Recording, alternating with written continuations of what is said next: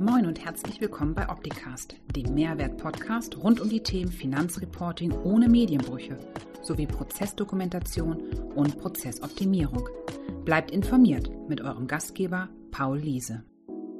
Ich habe zu Gast den Tobias. Tobias, vielen Dank, dass du so kurzfristig Zeit gefunden hast. Und zwar geht es heute um unser beider Lieblingsthema Verrechnungspreise. Und sag doch mal, als jetzt vor zwei Wochen die neuen Verwaltungsgrundsätze kamen, war das abzusehen oder spontan? Ähm, ja, erstmal erstmal guten Morgen und ähm, vielen Dank, dass ich heute dabei sein darf. Also aus meiner Sicht und auch das, was ich von anderen Berufskollegen höre, ähm, war das absehbar, aber in der Geschwindigkeit und zu diesem Zeitpunkt absolut überraschend. Ähm, und wenn man sich jetzt dann was wir ja gleich tun werden, im Detail die, die, Themen mal anschaut, dann muss man sagen, war das wirklich ein großer Wurf. Das äh, wurde auch nicht erwartet, dass so viele Themen in, in einem Schreiben gleichzeitig mit behandelt werden. Okay, aber jetzt gab es ja die letzten Veränderungen, gab's, war ja gar nicht so lange her, ne? Für 2020. Jetzt dann was wir ja gleich tun werden, im Detail die Dinge mal anschauen. Und ähm, war es so, dass ähm, im Dezember letzten Jahres schon ein neues BFF-Schreiben bekommen haben, im Schreiben gleichzeitig behandelt werden. Okay, und äh, darüber hinaus. Ähm, Änderung gab es, war ja gar nicht so lange her, ne? Für 2020. Jetzt dann, was wir ja gleich tun werden, im Detail die Dinge mal anschaut. Dann, und, ähm, war es so, dass. Entschuldigung, aber ich habe ein totales Delay. Ist das jetzt Sind weg? vom Ton her geklärt? Okay, Entschuldigung, Tobias, jetzt nochmal bitte. okay, also es war nicht zu erwarten, vielleicht das nochmal vorweg. Ähm, es war absehbar, dass da was kommt, aber in der Geschwindigkeit und in, in dem ähm, inhaltlichen Aufbau dann, dann doch nicht. Ähm, und insbesondere überraschend, weil wir ja, wie du es gerade auch angesprochen hast, letztes Jahr im Dezember erst ein neues BMF-Schreiben gesehen haben, das in Teilen ja alte BMF-Schreiben nur abgelöst hat und ergänzt hat. Und insofern war das an der Stelle äh, für uns äh, Berater, die sich damit tagtäglich beschäftigen, nicht absehbar. Okay. Jetzt hatte ich von dir auch gelernt, dass diese Änderung, die im Herbst 2020, glaube ich, kam, oder Dezember 2020, eine lange Zeit davor kam gar nichts. Und dann kam auf einmal das im Dezember 2020 und jetzt wieder was. Was ist diese, oder wie kommt es, dass auf einmal mit so viel Geschwindigkeit und so viel Energie dieses Thema der Verrechnungspreise betrachtet wird von der Finanzverwaltung? Ähm, ich glaube, da gibt es, da gibt es zwei wesentliche Strömungen. Die eine Strömung ist, dass die deutsche Finanzverwaltung natürlich äh, im, im Wettbewerb um ähm, die Besteuerungsrechte ähm, international halt bestehen muss. Das heißt, andere Länder äh, gehen da auch vorwärts und bleiben nicht stehen und es gibt einfach einen Verteilungskampf. Ähm, und das zweite Thema ist, dass das Thema natürlich sehr, sehr prominent ist, nicht zuletzt durch sehr viele negative Pressebeispiele von großen äh, Fintech-Unternehmen oder auch ähm, IT-Unternehmen wie ähm, Apple, ähm, Facebook und so weiter. Und die deutsche Finanzverwaltung versucht eigentlich jetzt ähm, aus meiner Sicht erstmal überhaupt mit dem Trend der anderen Länder mitzugehen und ähm, eigene Claims abzustecken, um Besteuerungssubstrat zum einen in Deutschland zu behalten und zum anderen aber auch eine gewisse Rechtssicherheit herzustellen, damit deutsche Unternehmen im ausländischen Wettbewerb und im Vergleich bestehen können. Okay. Ja. Also du darfst auch Fragen stellen. Ne? Ich habe eine ganze Menge Fragen zu dem Thema, weil ähm, ich finde das ist, ich finde es spannend. Deswegen, weil ich habe jetzt aufgrund unserer beider gemeinsame Produkt mit der Taxonomie in Optitex mit vielen Unternehmen gesprochen. Und viele Unternehmen oder einige Unternehmen haben mir halt erzählt, dass sie schon ähm, Gebühren zahlen durften für nicht vorhandene Verrechnungspreisdokumentation oder fachlich formell nicht korrekte Verrechnungspreisdokumentation.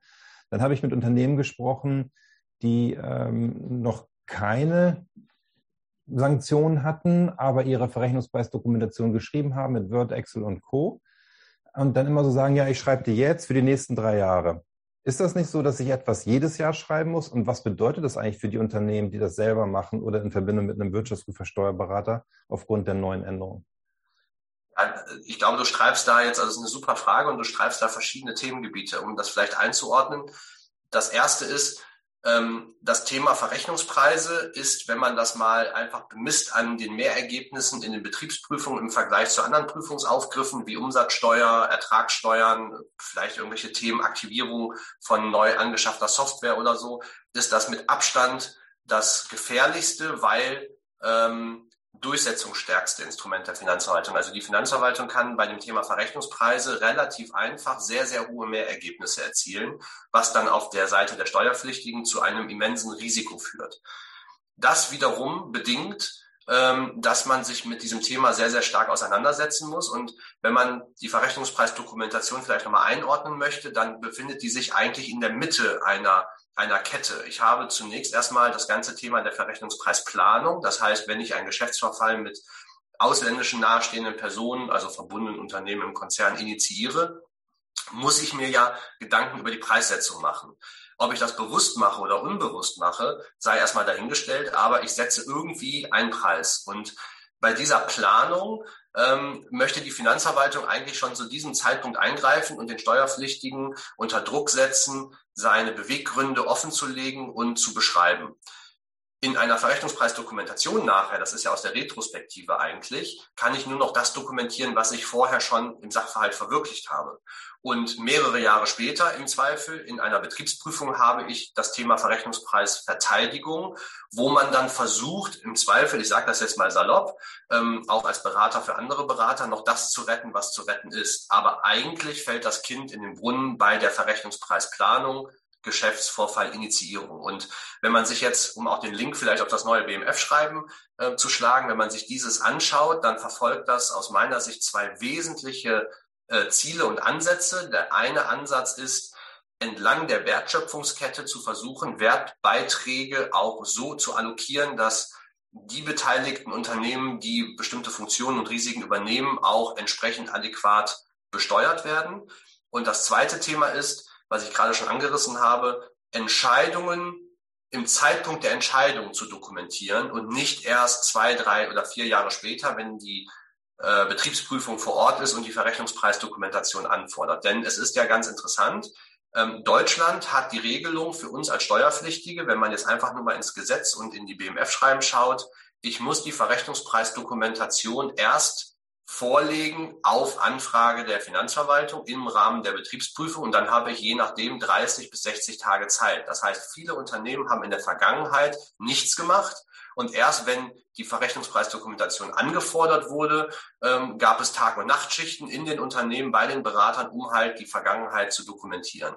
Das funktioniert in der Zukunft auf gar keinen Fall mehr, weil ich zum Zeitpunkt der Initiierung auf einmal schon bestimmte Parameter dokumentieren muss, um nachher überhaupt beweisen zu können, dass diese äh, festgesetzten Preise fremdüblich waren. Spannend. Ähm, aber genau das habe ich nie verstanden. Ich habe nie verstanden, warum ist eine Verrechnungspreisdokumentation nachgelagert? Hm. Weil eigentlich macht es doch viel mehr Sinn, jetzt auch aus Sicht als Unternehmer, gleich zu dokumentieren, wenn ich schon gewisse Leistungsbeziehungen oder Vereinbarungen mit Gesellschaften im Umland schließe. Genau. Und das Thema Verrechnungspreise ist ja eigentlich kein steuerliches Thema. Also Verrechnungspreise, wenn man mal äh, BWL studiert hat, erstes, zweites Semester, wenn man sich den WÖ äh, zur Hand nimmt, dann findet man Verrechnungspreise auch unter dem Stichwort Lenkungspreise. Das heißt, mit einem Preis innerhalb einer Unternehmensgruppe oder auch innerhalb einer Organisation kann ich Anreize schaffen. Ich kann ähm, bestimmte Einheiten lenken und messbar machen. Das heißt, je nachdem, wie ich einen Preis setze, kann ich auf einmal ähm, determinieren, ob eine Vertriebsgesellschaft erfolgreich arbeitet oder nicht erfolgreich arbeitet. Wir kennen das alle. Ähm, das sind auch so taktische Kniffs vielleicht von, von ähm, Geschäftsführern oder, oder leitenden Funktionen, dass man in der Kalkulation vielleicht auch irgendwelche kalkulatorischen Kosten mit einpreist, damit der Vertrieb nicht zu günstig verkauft. Mhm. Und aus diesen Lenkungspreisen und aus diesem betriebswirtschaftlichen Aspekt heraus eigentlich seine ähm, Wertschöpfungskette adäquat aufzustellen und zu vergüten, kommt die Finanzverwaltung, und zwar nicht die deutsche, sondern das ist ja auch, ähm, das sehen wir auch später vielleicht, äh, die OECD-Denke, dass ich sage, ich muss die Wertschöpfungskette entlang wie eine Perlenschnur der übernommenen Funktionen und Risiken verteilen, weil jeder, der eine bestimmte Tätigkeit erbringt, möchte dafür auch eine Vergütung haben. Und es kann nicht sein, dass jemand entweder keine Funktionen und Risiken übernimmt, aber dafür trotzdem eine extrem hohe Vergütung bekommt. Und andersrum kann es auch nicht sein, dass man keine Vergütung bekommt für etwas, obwohl man Funktionen und Risiken trägt und im Zweifel auch die wesentlichen immateriellen Wirtschaftsgüter bei sich behält. Hm. Jetzt gibt es ja, oder korrigiere mich bitte, In der Vergangenheit ist es so gewesen, ich habe die Prüfungsanordnung bekommen und 30 bis 60 Tage Zeit, wie du gerade gesagt hast. Und dann fange ich erstmal an, mein ERP-System auf links zu krempeln, alle Transaktionen herauszufinden zwischen meinen beteiligten Gesellschaften und zu gucken, wo sind Produkte und Dienstleistungen und andere Themen miteinander vereint, äh, geflossen. Das brauche ich dann ja gar nicht mehr machen. Wenn ich das zumindest ehrlich nicht, mache. Zumindest nicht im Vorwege, sondern erst im Nachgang, weil erstmal muss ich ja die Dokumentation meiner Vereinbarung und Beziehung haben. Korrekt. Ne? Also wenn, und das ist, das, das spielt auch in das Thema Verrechnungspreisrichtlinie rein. Das heißt, wenn ich mir im Vorfeld, bevor ich Geschäftsvorfälle initiiere, schon überlege, wie ich die denn adäquat in der Gruppe standardisiert vergüte. Ja, also Beispiel Marketing, egal für wen ich das in der Gruppe erbringe, kostet immer X. Mhm. Dann weiß ich im Zeitpunkt der Geschäftsverfallinitiierung auch, was es kostet. Ich muss dann nicht mehr drüber nachdenken, ich muss keine Studien mehr machen oder Preisvergleichs ähm, Berechnungen vornehmen, sondern ich weiß schon, wie ich es berechne. Und dann muss ich am Jahresende im Zweifel eigentlich nur noch dokumentieren, wenn ich von dieser Richtlinie abgewichen bin. Das heißt, ich kann mir das Leben unheimlich einfach machen, indem ich eine regelmäßige Dokumentation äh, fahre, beziehungsweise schon interne Richtlinien habe, die mir das sogar im Zweifel, im Zweifel abnehmen. Das heißt, die komplette Erstellung einer Verrechnungspreisdokumentation verschiebt sich komplett im Ablauf. Korrekt. Absolut. Und, und das ist auch etwas, wo man am Ende sagen muss, eine Verrechnungspreisdokumentation, wenn ich vorher planmäßig vorgehe, ist eigentlich nur noch ein Abfallprodukt. Und nichts, wovor ich Angst haben muss, sondern ganz im Gegenteil etwas, womit ich sogar wuchern kann, weil ich mir im Vorfeld Gedanken gemacht habe und dann immer die besseren Argumente auf meiner Seite habe. Okay. Was bedeutet das im Ablauf eines Unternehmens? Ähm, diejenigen, die diese Dokumentation schreiben, sind ja meistens nicht diejenigen, die diese Vereinbarung zwischen den beteiligten Unternehmen erstellen. Ist das ein kompletter Ablauf im Unternehmen, der sich verändert werden, verändert werden muss in der Prozessgestaltung? Ja, das ist, ähm, da, da haben wir im Prinzip die Schnittstelle zu, zum Thema Compliance und auch Tax Compliance. Ähm, und das kann man auch mit anderen ähm, Rechtsgebieten oder mit anderen Themen vielleicht ähm, in Einklang bringen. Also wenn der Vertrieb einen neuen Vertrag aufsetzt, dann war bisher völlig selbstverständlich, dass der Vertriebler den Vertrag nicht selber schreibt, sondern entweder der internen Rechtsabteilung vorlegt oder dem externen Berater nochmal zeigt, um bestimmte Klauseln ähm, abzuprüfen. Und ähm, genauso ist das, ähm, und in der Prozesskette muss das so sein, auch aus steuerlicher Sicht. Also ich kenne Konzerne, die genau das implementiert haben im Rahmen des Tax Compliance Prozesses, bevor ähm, Preise vereinbart werden, müssen die von einer Stabsstelle ähm, genehmigt werden. Und wenn ich, und jetzt komme ich wieder auf das Beispiel von vorhin zurück, eine interne Richtlinie habe, wo sogar schon drin steht, wie sowas gemacht werden muss, dann brauchen die einzelnen Abteilungen gar nicht mehr fragen, sondern die halten sich einfach nur noch an die Richtlinie. Und damit habe ich das in der Prozesskette in meinem Konzern eigentlich genauso implementiert wie alle anderen ähm, Themen auch. Okay, das bedeutet, wenn ich über die Versionierung Historisierung einer Verrechnungspreisdokumentation nachdenke, ich schreibe heute eine über meine aktuellen Leistungsbeziehungen und Vereinbarungen. Und sobald sich irgendetwas ändert oder was Neues dazukommt, habe ich die nächste Version. Korrekt. Und das ist auch besonders wichtig, weil in dem jetzigen BMF-Schreiben, was ähm, wirklich eine kleine Revolution ist, ähm, stehen so Dinge drin wie ähm, die äh, Vergleichbarkeitsanalyse und damit auch dann am Ende die Frage, ist mein Preis fremdüblich vereinbart oder nicht, bezieht sich nicht auf den Zeitpunkt, in dem der Sachverhalt verwirklicht wurde, sondern in dem der vereinbart wurde. Ja, also Beispiel, ich gebe ein Darlehen aus, ich schließe einen Darlehensvertrag und schreibe da einen bestimmten Zinssatz rein. Dann wird nicht gefragt, wurde oder ist der Zinssatz ein Jahr oder zwei Jahre später fremdüblich, sondern es wird in dem ersten Schritt gefragt, war der Zinssatz zum Zeitpunkt der Vertragsvereinbarung fremdüblich? Und da kommt es ganz stark auf die Dokumentation an, weil ich muss natürlich rückwirkend nachweisen können, dass zu diesem Zeitpunkt ich eine bestimmte Informationslage ähm, hatte, die ich dazu genutzt habe, um diesen Preis zu bestimmen. Und da ist eine Versionierung ähm, extrem wichtig. Was müssen wir noch wissen aus dem neuen BMF-Schreiben, was aus deiner Sicht wichtig ist? Also erstmal muss man wissen, ab wann es anzuwenden ist. Ähm, und da kein Datum oder kein, kein Zeitraum angegeben ist, gilt es ab sofort auf alle Fälle, die im Moment offen sind. Das heißt, habe ich eine Betriebsprüfung, die gerade läuft, müssen Finanzbeamte und Betriebsprüfer dieses BMF-Schreiben in ihrer Würdigung des Sachverhalts zugrunde legen. Kleine Einschränkung, wenn das BMF-Schreiben im Bundesgesetzblatt, im Bundessteuerblatt veröffentlicht wurde. Aber es gilt sofort. Das ist, das ist eine ganz wichtige Information für alle Steuerpflichtigen. Das bedeutet, schreibe ich heute die Verrechnungspreisdokumentation, sollte ich auch dieses BMF-Schreiben für die Verrechnungspreisdokumentation, egal welche Jahre es betrifft, ähm, trotzdem schon mal anwenden.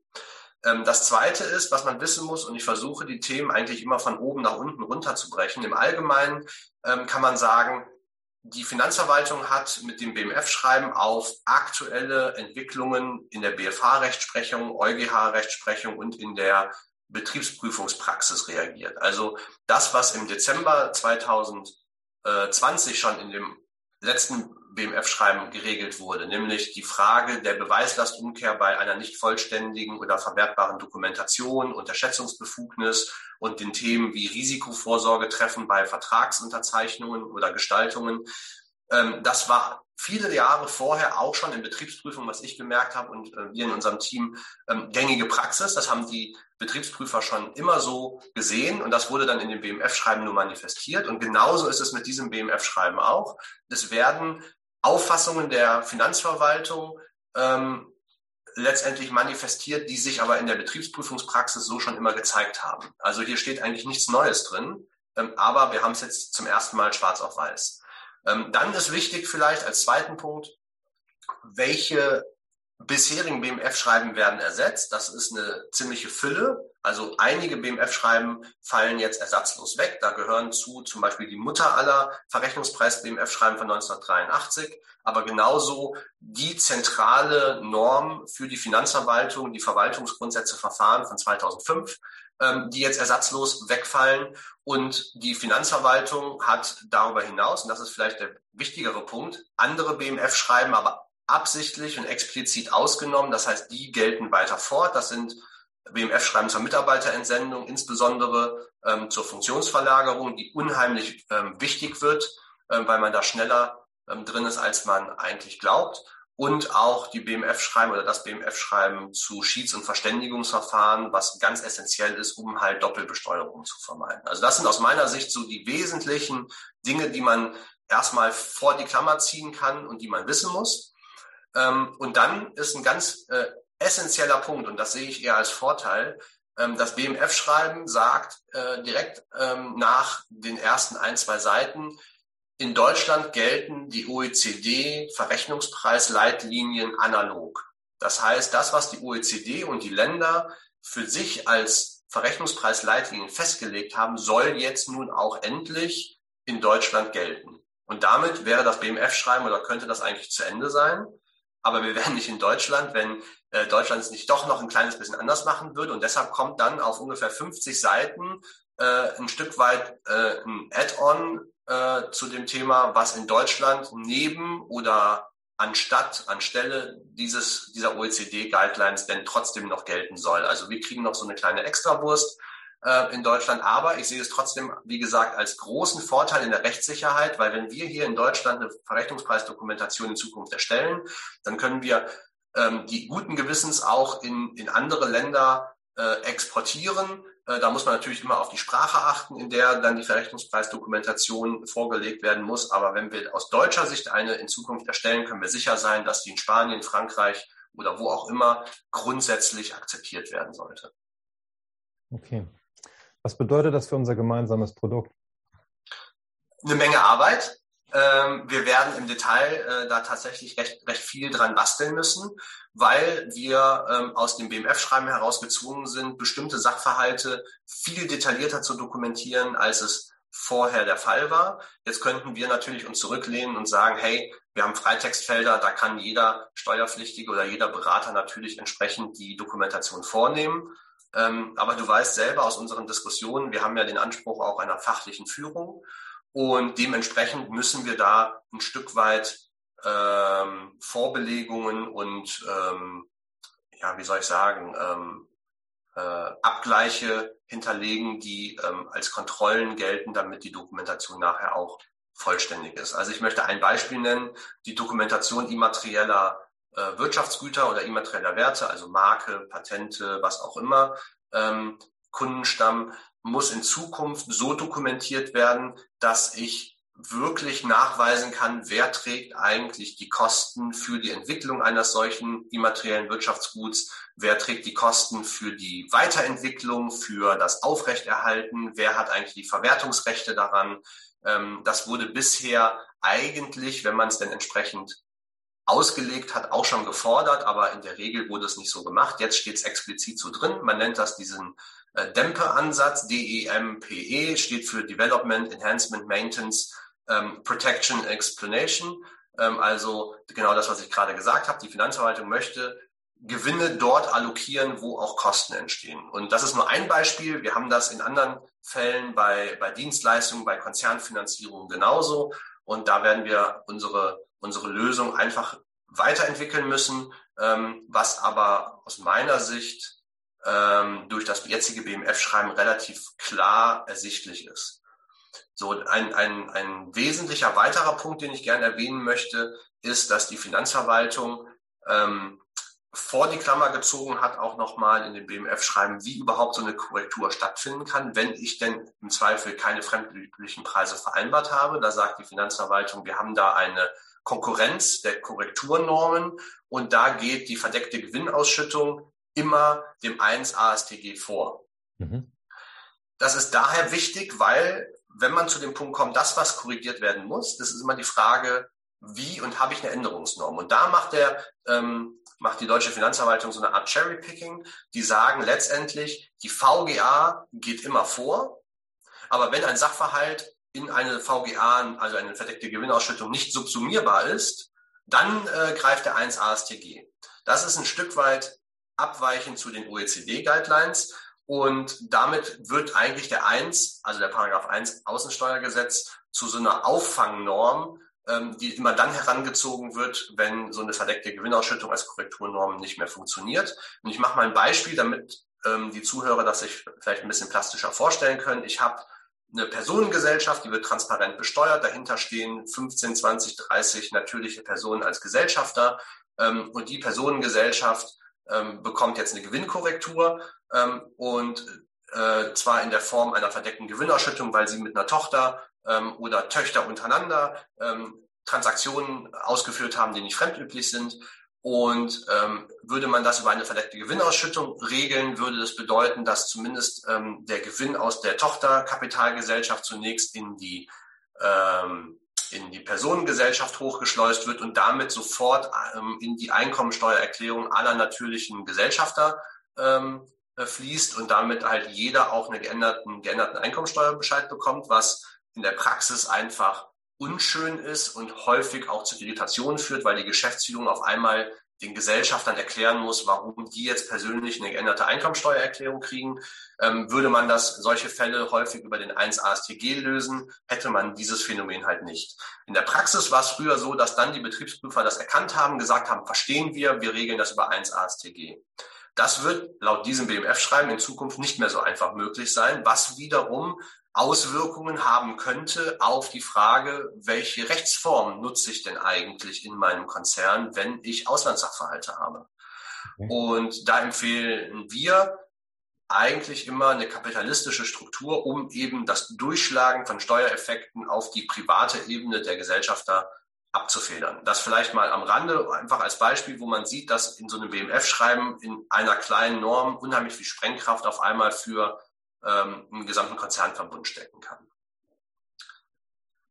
So, was wir in der Software auf jeden Fall anpassen müssen, was das BMF-Schreiben jetzt manifestiert hat, ist das Thema Funktions- und Risikoanalyse und Charakterisierung der Unternehmen. Ähm, Paul, du weißt, wir haben ähm, die Checkliste, die auch schon mal einen kleinen Vorschlag macht, wie man denn so ein Unternehmen charakterisieren könnte, wenn man die Funktionen und Risiken ausgefüllt hat. Und da hatte, hatte es bisher, und so war es auch in dem BMF-Schreiben hinterlegt, gab es drei Kategorien. Es gab den Strategieträger, es gab das Routineunternehmen und es gab ein Hybrid, also eine Mischung aus Strategieträger und, und Routineunternehmen. Und die OECD-Guidelines kennen das nicht. Und dem ist das BMF jetzt auch gefolgt. Das heißt, das Hybridunternehmen entfällt und ich kann eigentlich nur noch wählen zwischen dem Strategieträger oder einem Routineunternehmen. Und das wirft in der Praxis natürlich wieder Fragen auf, nämlich wie gehe ich mit einem Routineunternehmen um, das einfach einen erweiterten Funktionsumfang hat, also einfach deutlich mehr macht als ein reiner Routine-Dienstleister oder, oder Hersteller. Ähm, und dazu müssen sich jetzt in der Praxis Antworten finden, ähm, weil das wiederum essentiell ist für die Verrechnungspreisgestaltung und nachher auch dann Dokumentation und Verteidigung. Aber die Funktions- und Risikoanalyse bleibt bestehen. Die bleibt bestehen und die wird sogar noch erweitert. Gut, dass du es ansprichst. Und zwar ähm, im BMF-Schreiben spricht die Finanzverwaltung von dem Risikokontrollansatz. Das ist das, was wir in den Betriebsprüfungen eigentlich schon immer erlebt haben. Also früher war es so, ich habe eine Checkliste gehabt, habe da meine Kreuzchen gemacht, welche Funktionen übernehme ich als Steuerpflichtiger und Ende. In den Betriebsprüfungen in den letzten drei, vier Jahren wurde das Thema immer stärker hinterfragt, bis hin dazu, dass man äh, Fragen gestellt bekommen hat. Das hatte ich mal in einem Fall. Wer arbeitet denn bei Ihnen in dieser Funktion? Zeigen Sie mir mal eine Mitarbeiterliste. Das nennt die Finanzverwaltung jetzt in dem BMF-Schreiben Personalfunktion. Also man muss darstellen und dokumentieren, ob ich denn auch ausreichend Personal im Unternehmen zur Verfügung habe, um diese Funktion überhaupt ausüben zu können.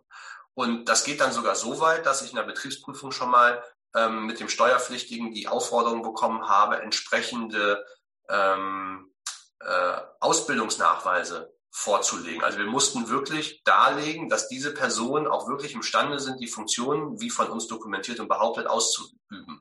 Das heißt, du erkennst daran, ähm, das Thema Wertschöpfungskette, wer übernimmt welche Funktionen und Risiken und wie verteilen wir da den entsprechend zu besteuernden Gewinn, ist für die Finanzverwaltung und für das Konzept essentiell und daher sind die Dokumentationspflichten in allen Bereichen, egal was ich dokumentieren muss, viel, viel detaillierter und tiefgreifender als in der Vergangenheit. Ja, klingt für mich auch so, dass die eigentliche Analyse der Transaktionsdaten in den Hintergrund rutscht. Absolut. Also die Transaktionsdaten sind am Ende nur ähm, die, die ähm, Sachverhaltsdokumentation, um erstmal überhaupt sagen zu können, was habe ich alles getan. Ähm, und ich brauche die Daten nachher natürlich für die Angemessenheitsdokumentation, um zu belegen, dass ich auch tatsächlich fremdüblich gehandelt habe oder die Preise so vereinbart habe. Ähm, die Musik steckt definitiv in der Dokumentation der verwirklichten Sachverhalte und in dieser Funktions- und Risikoanalyse, weil ähm, die Dokumentation des verwirklichten Sachverhalts am Ende auch eigentlich immer der Streitpunkt ist. Also die Finanzverwaltung und die Betriebsprüfer, wenn ich es eben nicht detailliert dokumentiert habe, legen Sachverhalte dann in Teilen eher zu fiskalisch zugunsten der Finanzverwaltung aus. Ähm, und da äh, gilt der, aus meiner Sicht der, der alte Satz, wer schreibt, der bleibt. Also dokumentieren ist das A und O und so detailliert wie möglich. Gehst du davon aus, dass in der Betriebsprüfung der formelle Mangel in der Dokumentation noch stärker Gewicht bekommen wird? Ja, absolut. Absolut. Also man kann auch sehen, ähm, die BMF-Schreiben und das EuGH-Urteil, dieses Hornbach-Urteil, wo, wo darüber ja gestritten wurde, was auch Einfluss in dieses neue BMF-Schreiben gefunden hat, waren alles reine Rechtsfragen. Also es waren Fragen, ähm, zum Ablauf, zu, zu formalen Themen, ähm, zu grundsätzlichen Auslegungsfragen des Gesetzes. Ähm, es wird nie vor Gerichten über Preise gestritten. Niemals. Ich kenne die Aussage eines BFH-Richters, der gesagt hat, Preise sind nicht justiziabel.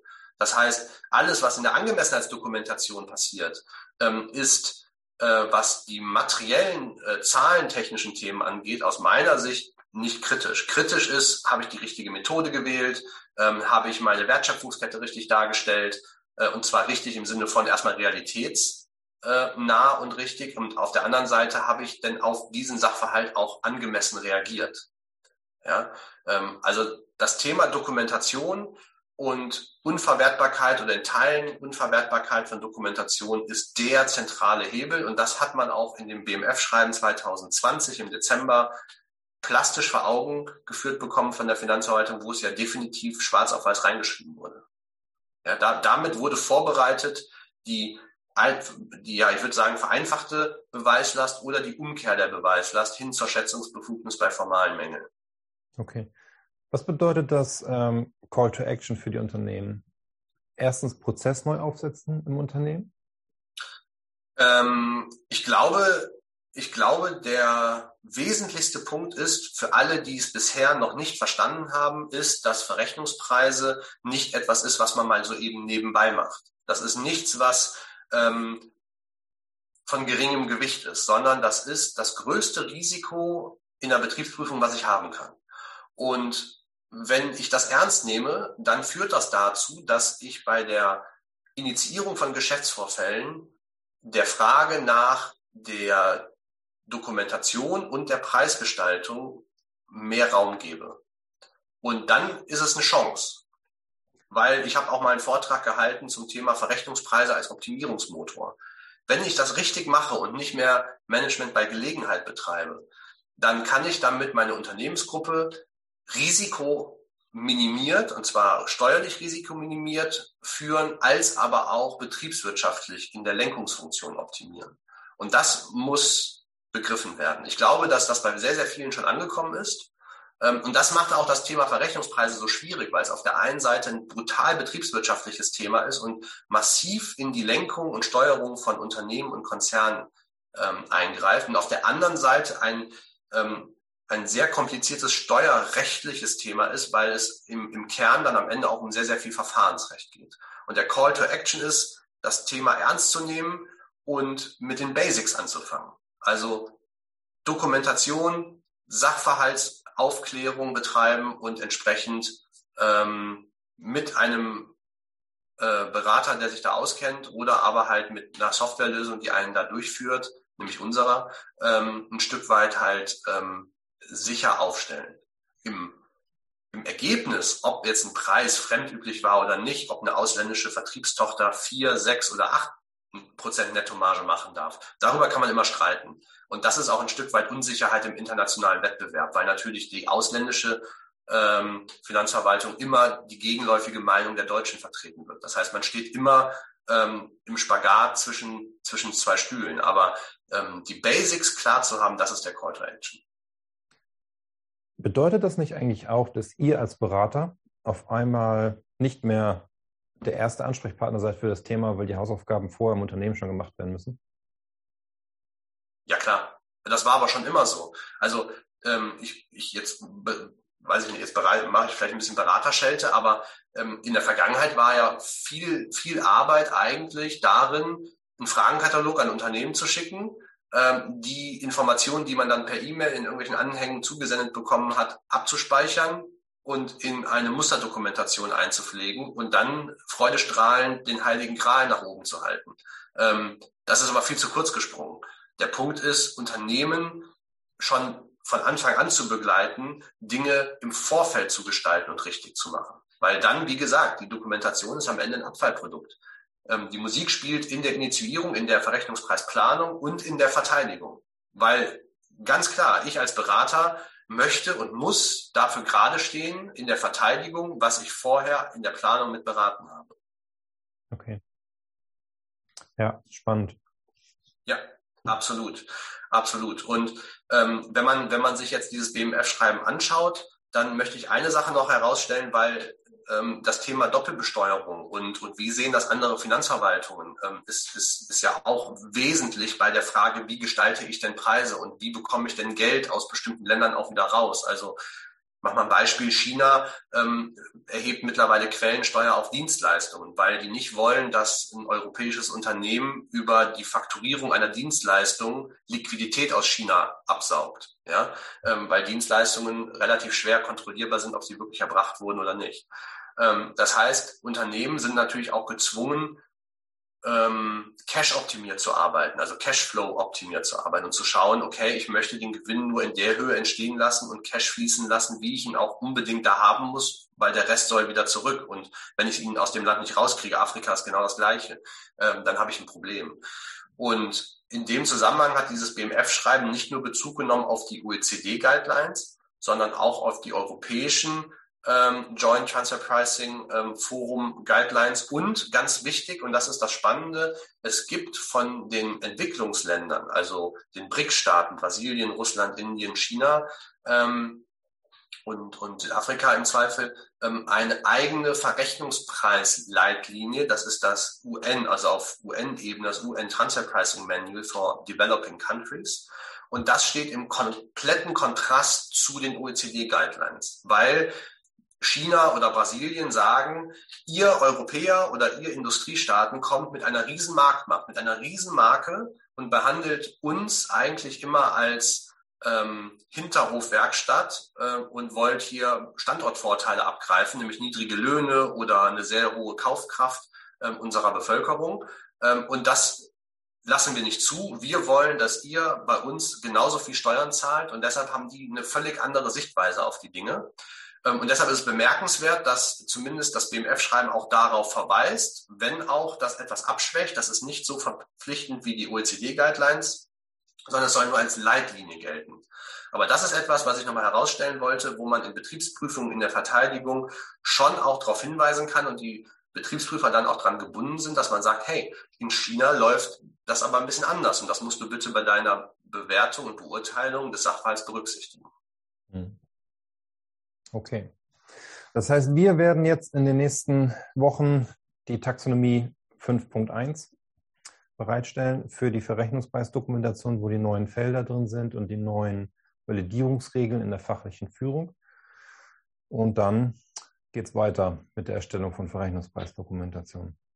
Absolut. Und ähm, ich bin wirklich sehr, sehr gespannt, wie dieses Thema oder dieses BMF-Schreiben jetzt ähm, Eingang in die laufenden und zukünftigen Betriebsprüfungen findet. Ähm, weil eins ist, denke ich, klar, das BMF-Schreiben ist eine interne Verwaltungsanweisung und die Betriebsprüfer sind daran gebunden. Es gibt eine interne Revision bei der Finanzverwaltung. Das heißt, die Betriebsprüfer können nicht machen, was sie wollen, sondern werden auch intern überprüft.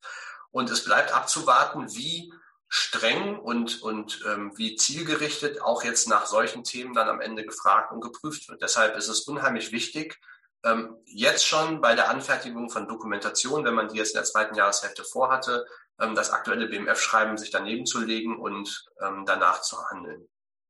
Hm. Ja. Vielen Dank für diese wertvollen Informationen, Tobias, und deine Zeit. Sehr gerne. Also ich denke, wir könnten da jetzt noch sechs Stunden drüber reden, auch über einzelne Sachverhalte. Das ist wirklich ein mega spannendes Thema, aber mit Blick auf die Uhr äh, müssen wir es wahrscheinlich äh, vertagen. Ja, das vertagen wir, ähm, werden wir auf jeden Fall nachholen oder beheben können.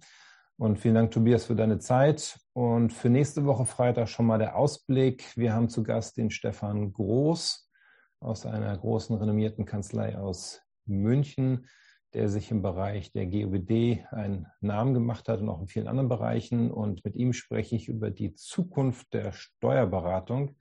Wer das aktuelle Magazin Rethinking Tax gelesen hat, das Editorial von ihm, da geht es um die Steuerberatung 2035 mit so einem Tagtraum, den er dort hatte, ganz spannend. Und darüber sprechen wir mal, wie so seine Perspektive auf das Thema ist und was er sich dort so vorstellt. Tobias, ich wünsche dir ein schönes Wochenende. Alles Gute Danke, und vielen Dank und bleibt gesund. Bis dann. Ciao. Bis dann. Tschüss. Das war Opticast. Ich hoffe, es hat Ihnen gefallen. Für alle Neuigkeiten von HSP Folgen Sie uns gerne auf Facebook, YouTube, LinkedIn, Xing, Twitter oder Instagram. Tschüss, bis zum nächsten Mal.